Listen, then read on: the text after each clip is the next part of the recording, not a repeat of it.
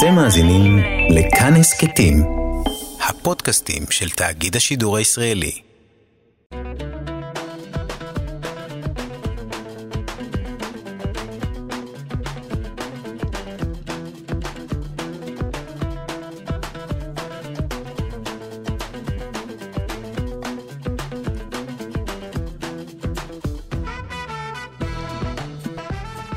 גיברלטר, מגזין תרבות עם שורשים, אתם על כאן תרבות, 104.9 FM, live בפייסבוק, וגם בכאן 11 בטלוויזיה.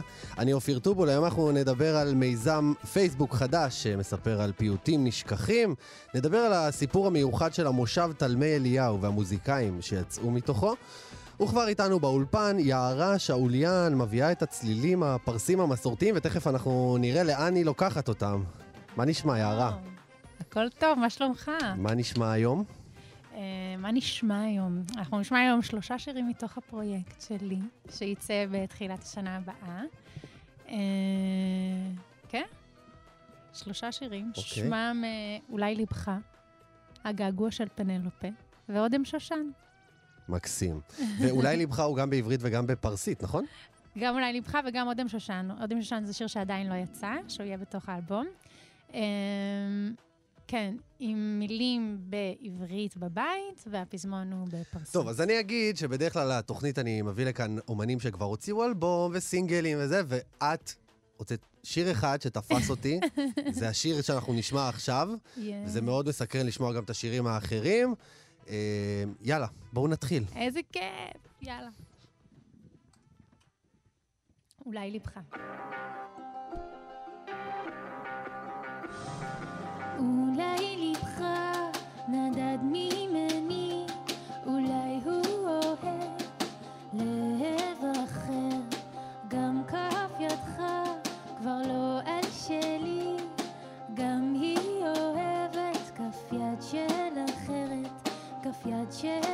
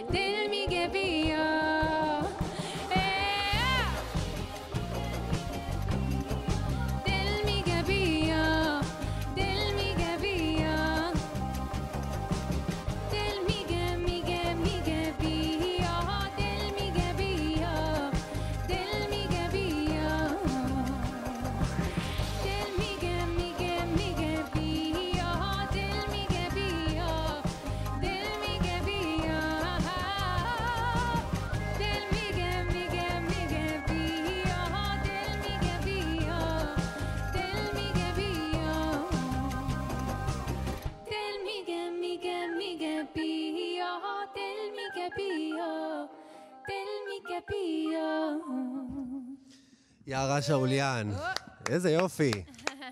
כמו שצריך, איזה פתיחה. תודה. מה נשמע? אז ספרי לנו קצת על עצמך. אז אני יערה שאוליאן. אה, שרה בפרסית, זה לא הדבר הכי סטנדרטי בימינו. זה נכון, זה לא... האמת שזה גם לא כזה סטנדרטי בשבילי.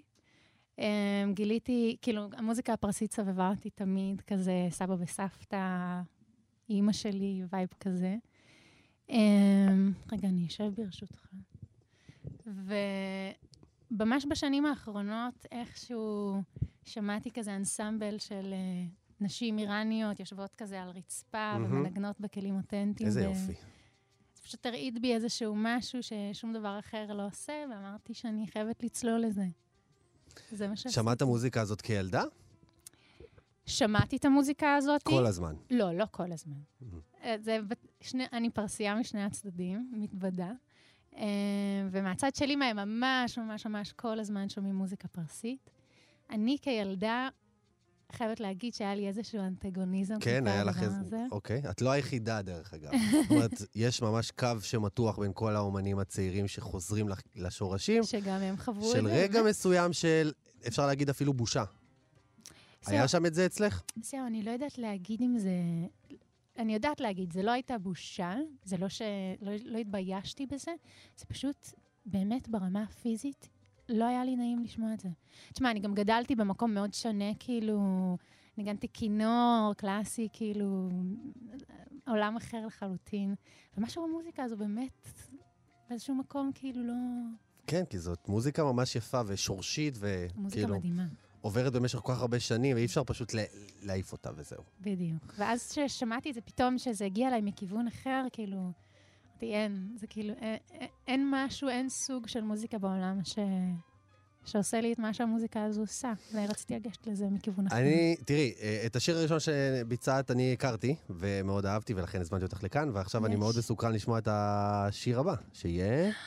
יהיה הגעגוע של פנלופה. הופה, הופה. געגוע של פנלופה. שלומי אלימלך, חברים. שלומי אלימלך, ו... ואלמוג ליזמי, כמובן, המתוקים שלי שבאו איתי היום.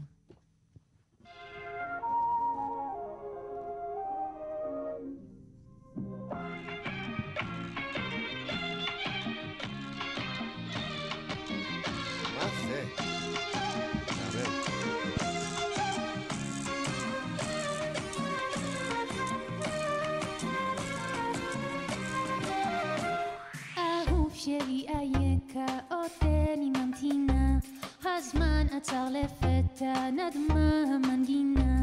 צפון שולח רוח, מזרח נותן ענן. בצבע של מטפחת, בזיכרון ישן, ישן.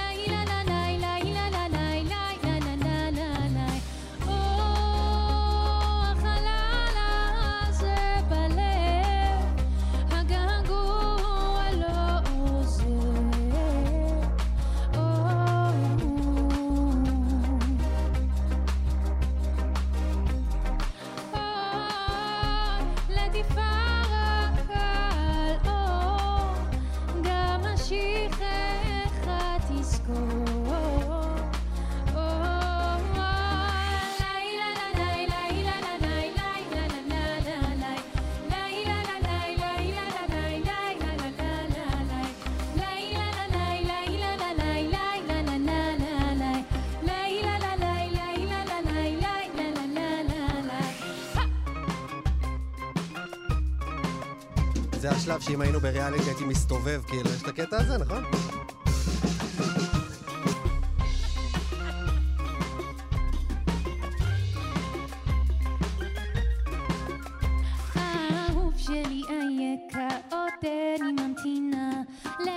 שלא טעמתי, לשיר שלא אשמע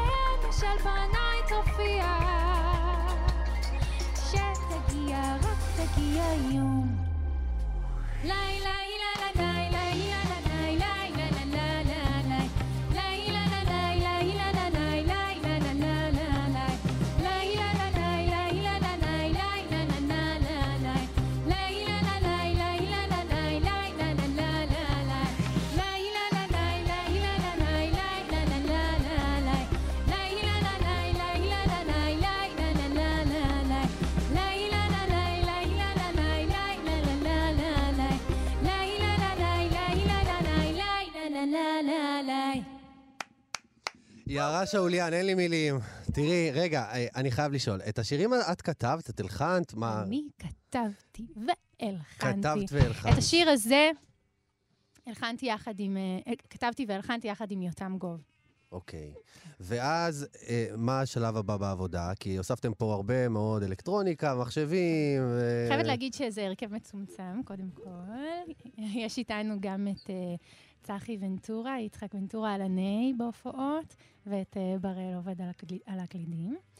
אה, אחרי שכתבתי את השירים, בעצם אה, נכנסתי לאולפן עם אה, לני בן בסט, שהוא הפיק את השירים באלבום. אה, ויש פה גם אלקטרוניקה, גם כלים אותנטיים, טר, סאז, בשירים באלבום. איזה יופי.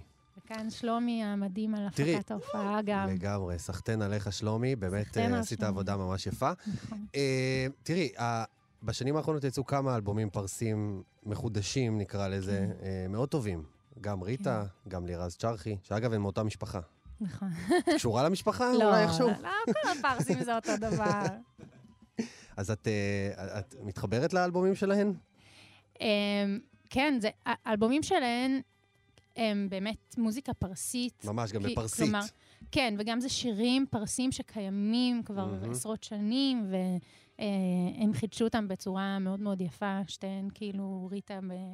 עם העיבודים הגדולים, ולירז שזה טיפה יותר כזה היפסטרי. היפסטרי. כן, מאוד אבל מאוד מהמם. מאוד מאוד אוהבת. ממש יפה. ומה שאנחנו עשינו, לא הייתי קוראת לזה אלבום פרסי, כאילו, זה לא מוזיקה מהמם. פרסית. בעיניי זה הדבר הכי ישראלי. המקצבים שיש. הם מאוד פרסים, המקצבים, וגם כן. המנגינות, אבל באמת הטקסטים הם עבריים, והכל פה מקורי, זה כאילו... הכל פה מקורי. מדהים. הכל פה מקורי. הפתיחה עכשיו של השיר, אנחנו סימפלנו... זהו, מה זה היה הסימפול הזה? אנחנו סימפלנו משיר שקוראים לו מנה מדאם, של אה, זמרת שנקראת גוגוש. וואו, אה, גוגוש. אה, שנות גוגוש. ה-שבעים, זה- שלום, איזה דיסקו פרסי.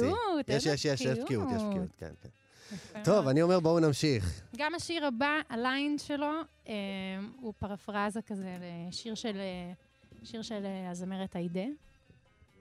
היידה. השיר נק- אה, נקרא אודם שושן, זה בעצם אה, ביצוע בכורה שלו ככה. איזה כיף. אודם שושנה, המילים קצת, זה מצלצל לי? המילים שלי. אודם, אוקיי. שושן, אדום. אודם. יאללה, בואו נשמע את אודם שושן, עם סימפול של היידה. רעש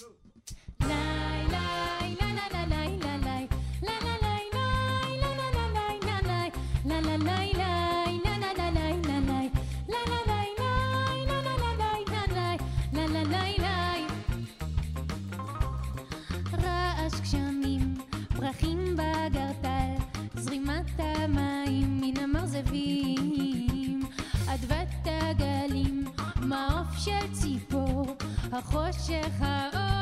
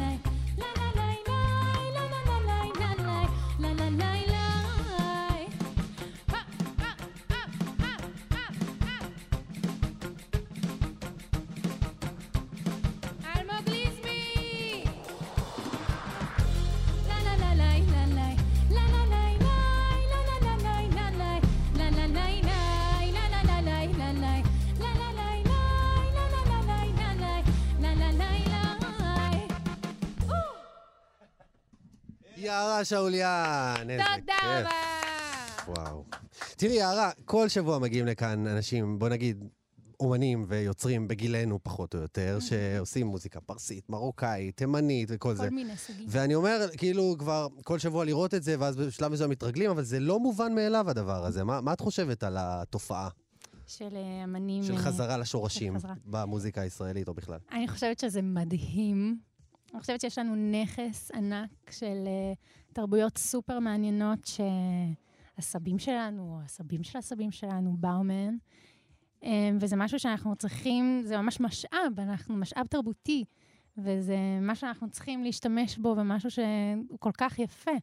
וגם החיבור הזה למקום, כאילו, למזרח התיכון, לאזור שאנחנו חיים בו, הוא משהו שלדעתי הופך את המדינה הזו והתרבות הישראלית למעניינת יותר. שפתיים יישקו, אין מה להגיד, בדיוק, בדיוק, בדיוק. תגידי, איזה תגובות את מקבלת בהופעות? מי מגיע קודם כל להופעות? להופעות. תגובות סבבה. זאת זה- את- את מכוונת את זה לקהל יותר צעיר, או יותר, זאת אומרת, סבתות שמתרגשות מאוד לשמוע עכשיו זמרת אותי. בפרסית. זה הכי מרגש אותי, כן. באמת.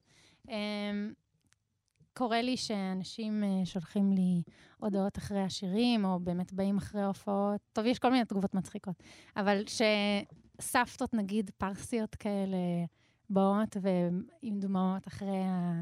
אחרי שיר, זה מרגש מאוד. וגם הייתה לנו הופעה אחת שבטעות הגיעו איזה שתי בחורות הולנדיות או משהו כזה, וכאילו אמרו לי שזה היה הערב הכי מוצלח שלהם בישראל, אז זה גם היה כיף. נחמד. איזה יופי. כן. תגידי, היית רוצה להגיע עם זה לאיראן? מה זה הייתי רוצה? חלום שלי. חלום שלי להגיע עם זה. אין שום סיבה ברור. שלא היום בעידן הרשתות החברתיות, וזה זה נכון. רץ. כן, איראן זה קצת אחרת עם כל עוד לא הרשתות יחסמו שם החברתיות. את היוטיוב. זה בדיוק, בדיוק. אה, כן, גם מבחינת המדיה, מבחינת המדיה החברתית, איראן זה מקום קצת, אה, קצת אחר וקצת יותר מוגבל. החלום שלי זה להופיע, להופיע בטהרן באיזה, וואו, חלום.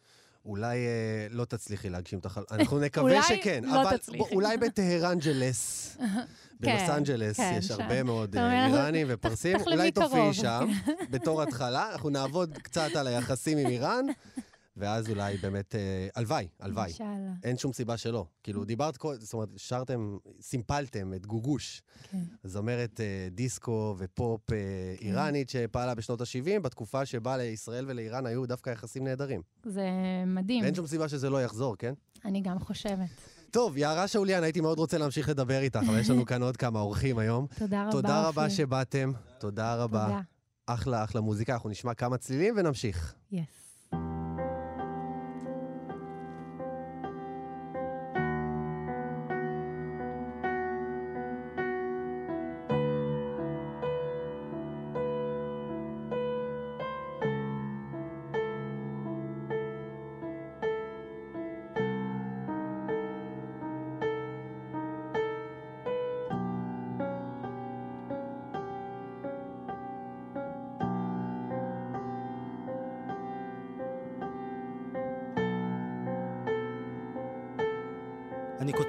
כותב אל המעתיקים, אל הלוחשים בחשש זה אל זה, אל החורטים את אהבתם על השולחנות, אל המאחרים, אל אלה שבוהים מבעד לחלונות, בשביל אלה ששוכחים את המחברות, בשביל מי שנרדם על מושבו, בשביל אלה שלא יודעים את התשובות, בשביל זו שמוחקת את מה שכתבה, בשביל אלה שתמיד יושבים בקצה, בשביל זה שקם פתאום ויוצא.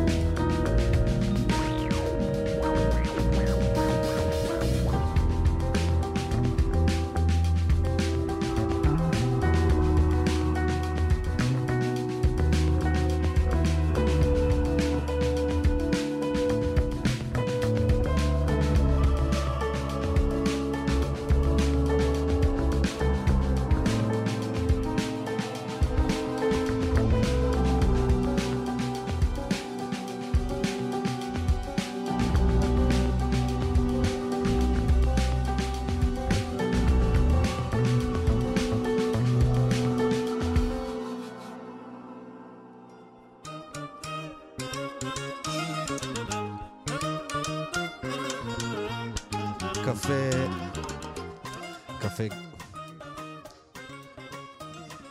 אוקיי. קפה גיברלטר בכאן תרבות. ידידי השכחת הוא שמו של פיוט מוכר של רבי יהודה הלוי, משורר תור הזהב בספרד, והוא גם שמו של פרויקט פייסבוק חדש של הרב אראל מקייס, שנמצא איתנו כאן. מה נשמע? בסדר גמור. ברוך הבא. ספר לנו קצת יותר על המיזם ועל הרעיון שמאחוריו. Uh, המיזם הזה של אה, דידי השכחת התחיל uh, לפני uh, קצת פחות משנה, בעצם ביום uh, יום הזיכרון שעבר, שהעליתי לפייסבוק, uh, האמת שהרבה זמן ככה לא הייתי פעיל בפייסבוק, אבל התחלתי ככה לאחרונה uh, יותר ככה לכתוב, אתה גם רואה את זה. העליתי, העליתי פיוט של, uh, של uh, רבי יוסף uh, משאש, על, סליחה, לא של, של, של רבי דוד בוזגלו.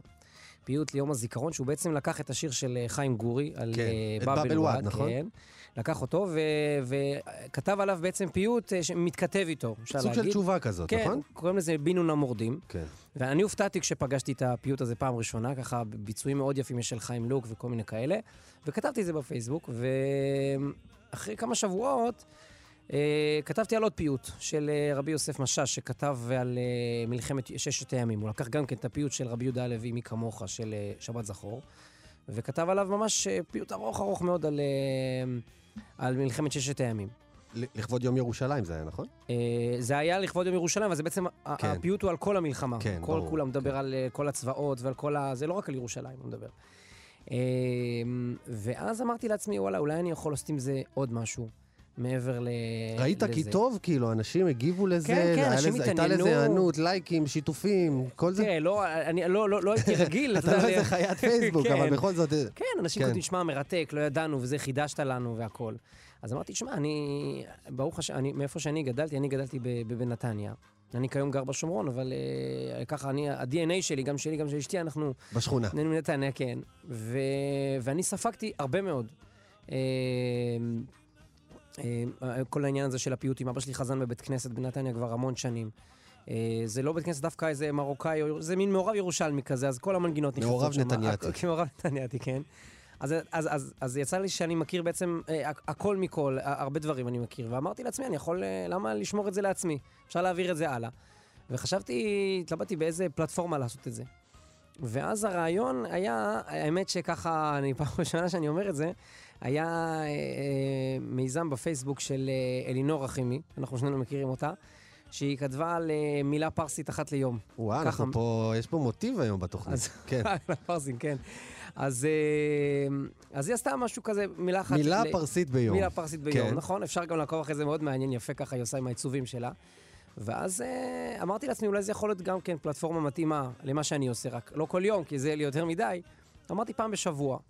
אה, התייעצתי גם עם כמה, עם כמה חבר'ה, וזה אמרתי, נעשה פעם בשבוע. ומאז אני בעצם, מאז יוצא שיום יום הזיכרון, יום, אה, סליחה, מאז אה, יום ירושלים, כל שבוע אני מוציא אה, פיוט, כותב עליו, וזה באיזה הקשר מסוים, אם זה קשור לזמן, קשור לפרשת שבוע, קשור אה, למה שקורה באקטואליה, בפוליטיקה, דברים כאלה, איכשהו מקשר כל מיני פיוטים שאני, שאני מכיר. ושוב, זה לא רק מרוקאים או ירושלים, זה מכל מיני סוגים של... אה, של הרב. הראל, את- אתה איש חינוך, נכון? נכון, ואתה גם בוגר של מסגרות הציונות הדתית, נכון? נכון. גם אני. אני שואל אותך שאלה כזאת, למה כבוגר של הציונות הדתית אה, לא לימדו אותנו על הפיוטים האלה? שאתה עכשיו צריך ל- ל- להוציא אותם ולגאול אותם ולפרסם אותם, איפה הם היו עד? כאילו, תראה, אני, אני חושב שהציונות הדתית, קודם כל זאת עובדה היסטורית שהתחילה כ, כתנועה של אה, יהודים שהגיעו מ, אה, מאירופה, מאזור שם, מזרח אירופה יותר נכון. וככה היא, היא, היא גדלה והתפתחה, והישיבות היו בצורה הזאת. אמנם היא אמרה, אני מקבלת את כולם, אבל אה, לא בטוח קיבלה את, ה, את התרבות של, של משהו כולם. השתנה? אתה היום עובד במערכת החינוך. משהו השתנה, אני משנה בעצמי. אתה עושה את זה, כן? אני והרבה, בהרבה מקומות משתנים. אני סתם יכול, זה, שיגיד שאבא שלי, כש... אני למדתי באותה ישיבה תיכונית ש... שהוא למד. והוא סיפר שכשהוא היה ב... ב... חייבו אותם להישאר ביום כיפור ראש השנה בישיבה, וזה היה רק תפילה אחת אשכנזית, הוא היה בהלם. אה, ממה שהולך שם, הוא לא, לא הכיר את זה בכלל. כשאני כבר למדתי שם, אז היה מניין גם לספרדים. אמנם באיזה מקום קטן, אז זה, אבל- היה. אז אתה אומר לי שהתלמידים שלך אה, אה, מכירים את רבי יהודה הלוי, מכירים את בהחלט. הפיוטים, את ידידיה שכחת, את מכיר. רבי דוד בוזגלו, כן? מכירים, מכירים, אני זה, עכשיו יש לנו חנוכה, אז אני מלמד אותם לא רק מעוז צור, יש גם אה, עם נאמני של רבי דוד בוזגלו ואת אה, יונה עדנה, גם הם כן. מתחברים לזה, הנ- הנוער? כן, כן, תשמע, קודם כל... אחלה מוזיקה, כן? כן. אה, אה, חל- חלק גדול מהתלמידים בציונות הדתית עצמה, הם, הם, הם גם כן מעדות כן, המזרח. מכירים את זה מהבית. הם מכירים, וזה משהו שמקשר אותם לבית, אתה יודע, כן. אם אנחנו, אנחנו גדלנו בתור זה שיש את השפה של הבית, מה שמדברים בבית, את הפיוטים, את השירים ואת הזה, ויש את השפה, את השפה של הישיבה, של הבית ספר, שזה דברים, דברים שונים. אז אני מאוד מאוד דואג לחבר את זה, גם ההורים אוהבים את זה, אני רואה, ומאוד איזה יופי. ככה... אז בוא נחזור לפרויקט, ידידיה שכחת, אתה רוצה להנגיש פיוטים לציבור הרחב, לאו דווקא לציבור הדתי, כן? אתה נכון. מפרסם את זה בפייסבוק לכל מי שרוצה. למה דווקא ידידיה שכחת? למה ככה קרה? יש, למה קראת אה. לזה ככה? אני חושב שיש פה איזה מסר בטח. אה, כן, כן. יש פה, אה, קודם כל זה כמובן אחד מהפיוטים האלמותיים ש- שיש לנו, שזיכה אותנו רבי יהודה הלוי. אבל במילים האלה, ידידי השכחת, יש פה גם פנייה לא רק ל... רבי יהודה הלוי פונה אמנם לקדוש ברוך הוא ושואל אותו, ידידי השכחת, אבל אנחנו, אני, אני פונה כאילו, אולי שכחנו, שכחנו את, ה, את המסורת שלנו מאחורה. אנחנו היום, הנה, השבוע היה, אה, עדיין אפילו ב, ב, ב, בירושלים, בנייני האומה, כל ה... זה, צמא של החסידות והכל, שזה יפה ו, ו, ונחמד. אבל יש לנו אוצרות משלנו, ואנחנו שוכחים אותם. אני לא אומר שאפשר כמובן כן. את כולם והכל, אבל אל תשכח את מה שיש לך בבית, אל תזנח את זה. זה, זה גם משהו ש, שכדאי, אז... אה, שכדאי וראוי, ואני חושב שבהחלט הגיע הזמן אה, לבוא ולהציב את זה בקדמת הבמה. אז אני עושה את- שלי. לחלוטין. תראה, אה, אתמול נפטרה גאולה כהן, פוליטיקאית בכירה, מנהיגת ציבור, עוד ממקימי המדינה. וקראתי ככה, סיוון רהב מאיר הביאה ציטוט שלה מאוד מאוד יפה, והיא אומרת ככה, תשמע את ה... כל כך יפה. מכל נעימות המוזיקה שאני שומעת בחתונות, ערב לאוזניי דווקא הצליל העולה משבירת כוס הזכוכית לזכר חורבן הבית. ומכל הסימפוניות שבעולם, אהובה עליי לשוננו העברית כשהיא מצטלצלת ברחובותינו בניגונים, אה, בניגונים שונים מפי עולים חדשים. ניגון רוסי או אנגלו-סקסי, צרפתי או מרוקאי. מקסים. איזה יופי. זה משהו שהוא... אה, אה, אז שהיא אמרה את זה, אני לא יודע מי קיבל, מי קיבל את זה, אבל היום זה הרבה יותר מקבל... אה, היום זה, כן, היום זה ברור. כן, כל העניין הזה של המיזוג גלויות והניסיון ה- לא הכושל הזה ש, שלא הצליח. היום אנחנו ברוך השם חוזרים, הנה לפניי הייתה מישהי, נכון? ש- שרה בפרסית, וכן, כן, כל אז, ה... אז כל ה- חוזרים כן. לדברים האלה, ברוך השם. יותר נכון שהיא שרה, בעב- זאת אומרת, בדיוק כמו מה שגאולה כהן אמרה. היא שרה בעב- בעברית, בעברית, בניגון פרסי. כן. איזה יופי. תן לנו טעימה מאחד הפיוטים ש... שסיפרת עליהם. אה, טוב, אז אני... מה בחרת? כל- כמו שאמרתי, אני עשיתי בעצם כל, כמו כל שבוע, אני עושה, אבל השבוע, לפני, לפני הרבה זמן, אה, כתבתי לאבא שלי, שהוא בעצם ההשראה שלי לכל הסיפור הזה של הפיוטים, זאת אומרת, חלק גדול מהפיוטים זה משהו שאני מכיר ממנו.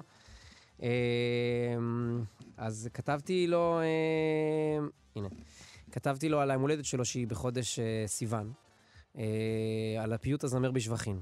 אז לקרוא את זה? אני... אוקיי. אז זה הולך ככה. ידידי השכחת, פיוט אחד לשבוע, השבוע מוקדש למי שהוא בעצם מורי ורבי, הדמות לחיקוי שלי, מי שבזכותו אני מי שאני, מי, שאני, מי שהאמין בי ולא ויתר בי לכל, אורך- לכל אורך הדרך, הפייטן המהולל, שכינה לו ממעל, שליח הציבור האגדי, ידיו רב לו בעדי, כבוד מורי ורבי, כבוד מורנו ורבנו, שלום בן רבי אברהם, ובקיצור, אבא אבא. שלי היקר, שחוגג היום ממש יום הולדת 57, והפיוט הוא על שם מעשה שהיה וכך היה. את יום ההולדת החמישים חגגנו בשבת משפחתית אצל אחותי הגדולה, אורטל זומר, ברבבה. ובאחת הסעודות הייתה משימה, לבחור שיר שמאפיין את אבא בשבילנו. מה אני בחרתי? בחרתי בפיוט הזמר בשבחין, אותו אנו נוהגים לשורר בקול נעים בכל ערב שבת לפני הקידוש, לאחר שירת אשת חיל, כמנהג קהילת קודש מרוקו. ובכן, כשאבא שלי שמע את זה, התמלאו עיניו דמעות וסיפר שכמה שנים לפני כן, כשסבא אברהם, זיכרונו לברכה, שכב על ערש דווי, נתקבצו בניו, כלומר אבי, שני אחיו ואחותו, לשבת בדירה סמוך לבית החולים. לאחר תפילת ערבית, רצו כולם לתקתק את הקידוש והסעודה כדי לחזור לסבא. אז שרו שלום עליכם ואשת חיל, ומיד נחפזו להתחיל בקידוש ובסעודה. ואז אבי אמר, כך הוא מספר, מה עם הזמר בשבחין ובר יוחאי? אי אפשר לדלג על זה. נענעו כולם בראשם ואמרו, אכן אתה הבן של אבא, לא מוותר בשום מקרה על הזמר בשבחין. וכך ישבו כולם באותו בית הסמוך לבית החולים, ושוררו במנגינת, במנגינה עתיקת יומין שהגיעה ממרוקו את מילות הפיוט שכתב המקובל רבנו יצחק לוריה. הלא הוא הארי הקדוש. הזמיר לשבחין, למעל גופיתחין, דבחקל תפוחין, דינון קדישין. ואז אני מסביר על, ה- על הפיוט. הפיוט כתוב כולו בארמית, אחד מתוך שלושה פיוטים שחיבר הארי הקדוש לסעודות שבת, וכולו עוסק בשבח שבת המלכה ובסוד הגדול שהיא מביאה עימה. את חמשת הבתים האחרונים של הפיוט, למבצע על ריפתא וכולי, נוהגים יהודי מרוקו לשורר לפני בציעת ההכלה של שבת. לפיוט יש מנגינות רבות, מזרחיות, מערביות, ספרדיות ואשכנזיות. אך כמובן שאני משוחד כשאני אומר שהמנגינה היפה ביותר היא המנגינה של אבא. לחלוטין. ואני גם, גם מזדהה עם זה מאוד. זאת אומרת, מבחינתי גם של אבא. עד היום, אגב, אני מאוד מקפיד, וזה שבתות לא משנה באיזה שעה אנחנו מתחילים את הקידוש, גם אם זה לוקח זה זמן. יותר חשוב מהקידוש עצמו, הפיוט הזה. הבנות שלי, אני אומר כל לעקוב אחריי כן, אתה בסידור. יודע, כשהייתי ילד לא הבנתי מה זה, חשבתי מה זה, בעברית, בערבית, במה, כאילו זה כזה ג'יבריש הפיוט הזה. כן, כן, זה אבל פיוט אנחנו מדהים, ושמענו. קודם את ליאור אה, אלמליח אה, שהקליט אותו, מאוד מאוד יפה. כן, אנחנו יש לנו מנגינה אחרת, אבל כן. יש איזה פשוט מיליון מנגינות, אבל אני, זה המנגינה הפשוטה, הרגילה. לפעמים אבא שלי היה אוהב להוציא כל, כל מיני מנגינות חדשות, אז שיהיה מעניין. אמרתי לו, אבא, המנגינה הכי יפה זה המנגינה הראשונה איזה יופי. שקיבלת מסבא. הראל מקייס, תודה רבה לך. אני שולח את המאזינים שלנו ואת הצופים שלנו לחפש אותך. אתה הראל מקייס בפייסבוק, והפרויקט נכון, נקרא מקייס, ידידי סליחה השכחת... שאני- מקייס. ידידי השכחת, השטג ידידי כן, השכחת, והגעתם לכל הפיוטים של אה, הרב הראל. תודה רבה לך תודה רבה לך. שבאת. כמה אופיר. צלילים ואנחנו ממשיכים.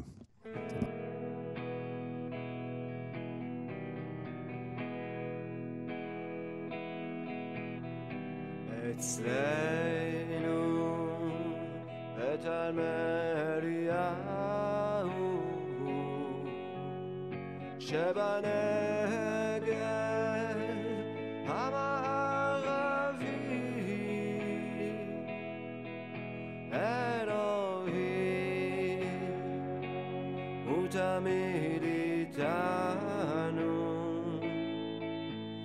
השנה. היא תמיד שבעים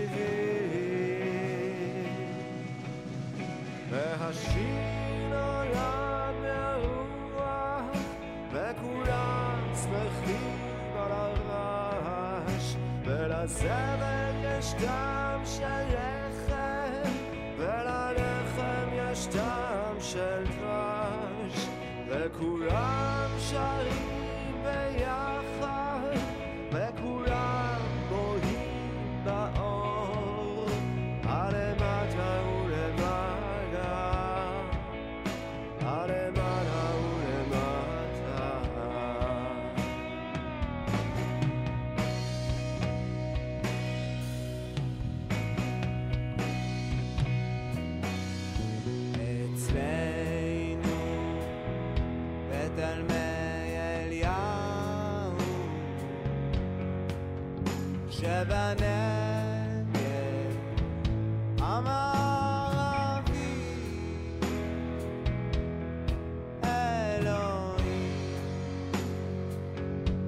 תמיד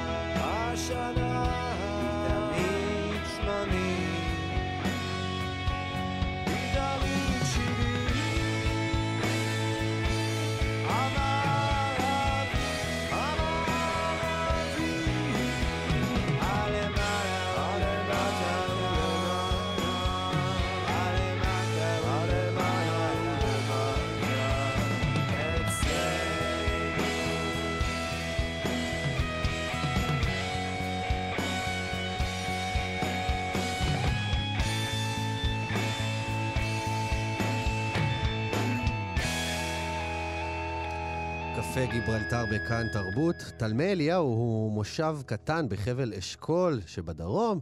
הוא התחיל כמושב של מהגרים מפריז ועבר בשנות ה-80 תהליך מרתק של חזרה בתשובה.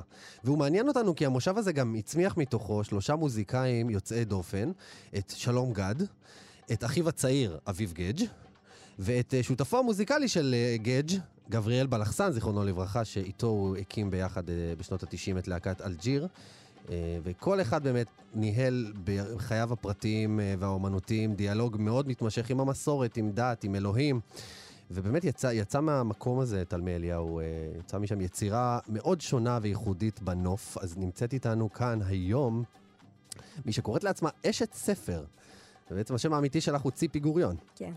אבל בפייסבוק זה אשת ספר, נכון? זה ציפי גוריון אשת ספר, אוקיי, לא ציפי. גוריון. את כתבת תזה בנושא הזה, בנושא המושב, במס- ובמסגרת הזאת גם ראי- ראיינת את שלום גד ואביב גדג', וביום שני את הולכת להעביר הרצאה על הנושא בגלריית המקרר בתל אביב. נכון. אז ספרי לנו קודם, מה, מה הסיפור של המושב תלמי אליהו? יש שם באמת סיפור ממש ממש מעניין. כן, אין שום דבר כזה. אמ, זה מתחיל מזה שבאמת אלה שעלו לשם, הגרעין שעלה לשם, הם היו חבורה פריזאית שכולם מצפון אפריקה, מכל מיני, כן. אה, מרוקו, טוניס, אלג'יר. אה, ועלו במטרה מאוד חלוצית ליישב עלייה את ציונית, הנגב. מתי, מתי הייתה העלייה הזאת? 75. בשנת 75, עלייה מאוחרת? אוקיי. מאוחרת, והם בחרו את הנקודה הזו בנגב, החור הנידח שהוא תלמי. אליהו, מטר מצאלים בערך, אה, במטרה ליישב את, ה, את הנגב ולעסוק בחקלאות. אנשים שהיו אנשי חינוך, הרבה מוזיקאים. אה, זאת אומרת, מראש יש לנו פה גרעין קטן, מאוד מאוד מיוחד ויוצא דופן. מאוד מאוד שונה, כלומר, בש... ב... ב... בניגוד לעלייה שהגיעה לכאן מצפון אפריקה בשנות ה-50, אלה מדובר באנשים שעברו לצרפת, מכל ארצות נכון. צפון אפריקה, ואז אחרי 25 שנה כן. עלו לישראל, כשיש להם כבר הון תרבותי ובטח גם כסף, אולי?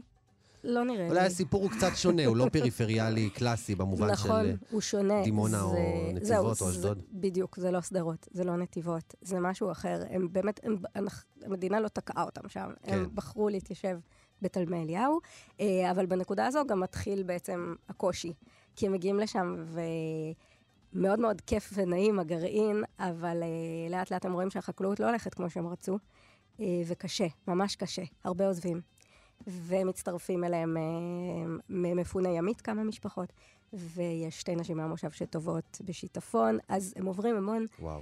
טלטלות, מתגברים ביחד, גדלים ביחד, ואז איזה רב ליטאי דווקא מאופקים, שולח אליהם שני אה, תלמידים שלו אה, להעביר שם שיעורים. ונשותיהם של התלמידים מעבירות לנשים, ולאט לאט המושב כולו חוזר בתשובה. וואו. כן. מושב שלם חוזר בתשובה, זה קורה בשנות פחות או ה-80? יותר. זה כבר תחילת שנות ה-80, כן. אוקיי. איך מסבירים את זה? אחד מדביק את השני, כאילו? משהו כזה. זאת אומרת, זה לא היה כל כך מהר, וגם כל אחד ואיך שזה עבד אצלו. אמ, אם אנחנו מתמקדים במשפחת אה, גדג' ומשפחת בלחסן, אז אה, אצל המשפחה של אביב הם לא לגמרי, הם הם נשארו מסורתיים כאלה, הם בחרו שלא לבחור, נשארו ככה על הגדר. אה, ולעומת זאת, משפחת בלחסן לקחה את זה למקום מאוד של חיפוש, של כל שבוע משהו חדש, לחקור עוד ועוד ועוד.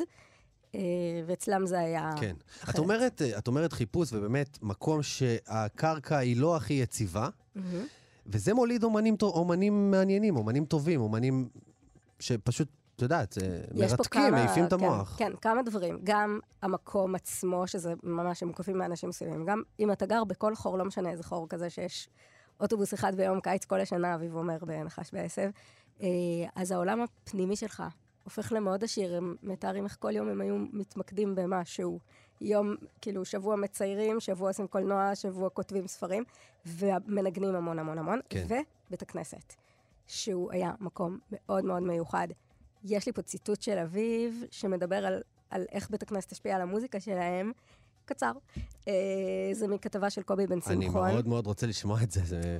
צריך להגיד לטובת מי שאולי לא מכיר, כי באמת אנחנו מדברים על מוזיקאים שהם היו מוזיקאים אלטרנטיביים, מה שנקרא. כן. לא כולם מכירים אותם, ו- וצריך להגיד שגדג' ובלחסן הוציאו עם אלג'יר, עם להקת אלג'יר, אלבום בכורה בשנות ה-90, ש... ואחריו הם הוציאו את מנועים, מנועים קדימה, אחד האלבומים הכי יפים במוזיקה העברית לדעתי. נכון. אלבום רוק אנד רול, שהוא היה גם חלוצי בהרבה דברים, אבל אחד הדברים שהוא היה חלוצי בהם, שהוא שילב באמת פיוטים ו- אה, וטקסטים מקודשים, או, או אפילו מקוריים מקודשים, כן. אה, אה, יחד עם רוק אנד רול קסחיסטי לגמרי. כן, ואיכות החזן של המושב. כאילו, מי עושה דבר כזה? כן. 2004. אין דבר לגמרי. כזה בכלל ברדיו. חלוצי לגמרי. אז בוא, בוא נשמע מה אביב כן. גדג' אמר על זה. אה, אז קובי בן שמחון כתב עליהם כשמנועים קדימה יצא בהארץ, ו... ואביב מדבר על הבית הכנסת, והוא אומר, זה היה כל כך מוזיקלי, זה היה מקום מצוין לשאוב בו השראה. בדיוק. שם ספגתי הרבה מאוד לחנים שורשיים ואותנטיים, מזמורים וניגונים יהודיים. באותה תקופה לא התחברתי לשום דבר שקורה בארץ מבחינת מוזיקה. התחושה שלי שגם היום הפופ הישראלי והמוזיקה הישראלית מתכתבים עם סמלים נוצריים או תובנות ניו-אייג'יות. כמעט אין מוזיקאים, בטח ובטח רוקרים, שמתכתבים עם רעיונות יהודיים. ואני אעצור פה רגע ואגיד שב-2004 הוא צודק, אין דבר כזה, וואו. זה לא כמו היום, היום וזה זה לא כמו שונה עניין כן. הפיוטים שהגיע ברור. ב-2007. רק עוד משפט, כבר אז ידענו שאנחנו לא רוצים להתכתב עם אגדות רוקנרול. רצינו שהגיטרה תישמע בדיוק כמו החזן בבית הכנסת שלנו במושב, שהן יהיו מחוברות לדיסטורשן. אבל ינגנו. מהוולים. ויחכו פתרונות. וזה באמת מה שהם עשו, וזה מה שהפך את האלבום הזה להיות כל כך פורץ דרך, וכל כן. כך, כל כך מדהים, ואותנטי, והכול. מדהים. לגמרי. בואו נדבר קצת על שלום גד. כן. הוא גם uh, מסצנת הפופ עם להקת פונץ'. איך הוא הביא לידי ביטוי את הסיפור הזה? אז פונץ' היה ממש אה, ככה בתחילת הקריירה שלו, ואחר כך הוא עבר לסולו. והוא לעומתם היה, הוא מבוגר מאביו ב-11 שנים, זאת אומרת, הוא הרבה כן. יותר... אה, אה, הוא, הוא ספג את הקטע היותר נחמד של בית הכנסת, הוא היה בן עשר כשהם עלו ארצה. מהמם. הוא ספג את ה- את הבית כנסת כמקום שהוא הרבה יותר כיף. מסורתי כזה? מתנס, מסורתי, אה, פיוטים בקטע הכיפי, התרבות שבזה. כן. ולכן התחקיר שלו את בית הכנסת הוא יותר, אה, אני חושבת, פילוסופי, ובהעבד, שזה אלבום שהוא הוציא ב-2000, הוא פשוט עשה ספר תפילות מודרני, שעוסק ממש ב- ב- בסוגיות של בין האדם לאלוהיו. יש בו ממש, כמו שתמצא בתפילת 18, את שבח, בקשה והודיה, ושרים כל מיני אנשים, ולא רק הוא, כמו שבבית הכנסת אה, השליח ציבור מעלה כל מיני, וחלק שירת מענה, מהמם. וחלק... זאת אומרת, כן. הוא לקח את זה למקום הרבה יותר... יש לי חומר גלם ממש מעניין, אני רוצה אני לעשות איתו לעבוד איתו. משהו. תגידי, איזה תגובות הם קיבלו, כל החבורה הזאת, שהם מגיעים עם הדבר המאוד מאוד שורשי ועמוק הזה, גם ממושב מרוחק, מגיעים עם הדבר הזה לסצנת הרוק הישראלית, התל אביבית, החילונית, האשכנזית. איך, מה, מה קורה בנקודת חיבור הזאת? אה, לגבי האשכנזית, גם אבי וגם שלום אמרו לי בזמנו, בלי לתאם, שהם לא הכירו את המושגים האלה בכלל במושב. אצלם היה המושבניקים והקיבוצניקים, היה. אלה שיש להם כסף ואלה שאין להם כסף, והיה מאוד ברור למי הם שייכים. אה, ואני לא רוצה כל כך לדבר בשמם, אה, זה לא נראה לי המקום שלי. אני כן יכולה להגיד שנגיד את האלבום הראשון של אלג'יר שמעו איזה ארבעה אנשים, הם נורא התלהבו, אבל זהו. ומנויים קדימה לאט לאט צבר עוד ועוד אנשים, ו... ועוד קהל. ואצל אביב היום הוא מפוצץ את הברבי, כאילו סולד כן, אאוט. כל מופע, אבל זה לקח המון שנים, והרבה אנשים שכל הזמן מגלים אותם מחדש. אבל זה באמת לא מובן מאליו, לא משמיעים אותם ברדיו כמעט בכלל. בואי נדבר קצת על גבריאל. בלחסן, חמש שנים עברו מאז, אה, מאז מותו, נכון? היה אדם מאוד מאוד מורכב, כן. ואת חושבת שיש קשר ל- לקרקע שבה הוא, הוא, הוא התפתח? הוא אומר את זה בעצמו, אה, גם מדבר על המדבר כמקום מאוד חשוב, המשפחה, אה, הדת. יש אה, ראיון של דוב אלפון איתו, שהוא ממש מדבר על הכעס שלו על אלוהים, על איך הוא מרגיש אה, איזושהי בגידה של אלוהים בו, מזה שלאלוהים לא היה אכפת שהוא החליט שהוא לא מאמין בו יותר. הפרדוקס הזה של הלהאמין ולא להאמין מאוד נוכח אצלו כל הזמן. הסיפור, הסיפור של האמונה והדת והמסורת תמיד היו חלק מה... איך לקרוא לזה? שריטה, חלק מההתמודדות, אה, שגם הפכה אותו לאומן באמת גדול מהחיים, נכון, את גבריאל בלחסן. כן. אוקיי, יש לך משהו להגיד ככה לסיום? על התזה הבאמת מרתקת. אפשר, דרך אגב, זאת אומרת, הציבור הרחב יכול לקרוא תזות? איך זה עובד? אה, מתי שמואלוף העלה את זה בזמנו לאתר שלו, וזה נמצא שם, אפשר פשוט לחפש בגוגל את השם שלי ואת תלמי אליהו, וזה עולה. אה, אני אומרת שהיה לי נורא כיף לעבוד על זה, ובכלל אני חושבת שיש המון מה לעשות עם כל האומנים שיש להם נקודת מבט ייחודית, שהם גם כותבים לעצמם וגם אה, מלחינים וגם מבצעים. אה, יש לנו פה אוצר לא גדול בתוך ארץ שהרבה מהאומנים שלה, תסלח לי, מרגרינה, ו... ו... וצריך פשוט, אה, לדעתי, לרומם אותם, לחלוטין. לכתוב עליהם, לדבר עליהם, שכולם יכירו. תודה רבה לך, ציפי גוריון. דיברנו על תלמי אליהו ועל האומנים המאוד מאוד מיוחדים שיצאו משם. אנחנו גם הגענו לסוף השעה. סוף השעה שלנו ביחד, קפה גיברלטר. נהיה כאן גם בשבוע הבא. אני רוצה להגיד uh, תודה לכל מי שעבד על התוכנית היום. תודה רבה לניר גורלי, תודה רבה לאבי שמאי, תודה רבה לאלון מקלר, ולכל הש... ולדימה קרנצוב, ולמי עוד? ובר צ'פט. תודה, תודה לכולם, שבת שלום. ביי.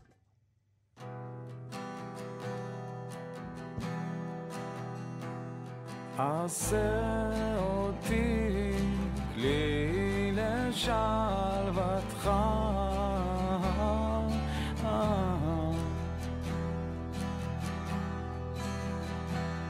במקום שבו מקננת שנאה, תן לזרוע אהבה.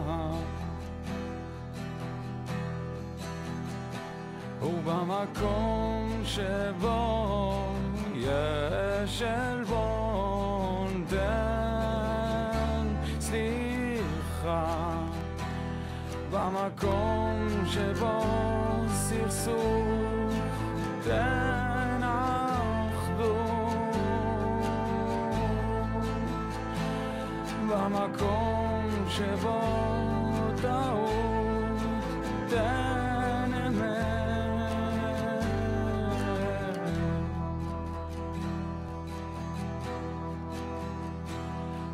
ובמקום שבו יש ספק, תן, תן אמונה.